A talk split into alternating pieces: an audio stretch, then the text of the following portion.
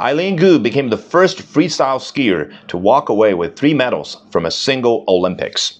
China's free ski sensation Eileen Gu won her second gold of the Beijing Winter Olympics on Friday, becoming the first freestyle skier to bag three medals at a single games. Eileen Gu successfully claimed one of the five gold medals up for grabs on day 14 of the Winter Olympics, becoming the first free skier to win three medals in a single games. Gu cruised to victory in the women's freestyle skiing halfpipe final as she soared above the pipe higher than any other skier, nailing back-to-back 900s with advanced mid-air grabs, posting the best score of 95.25.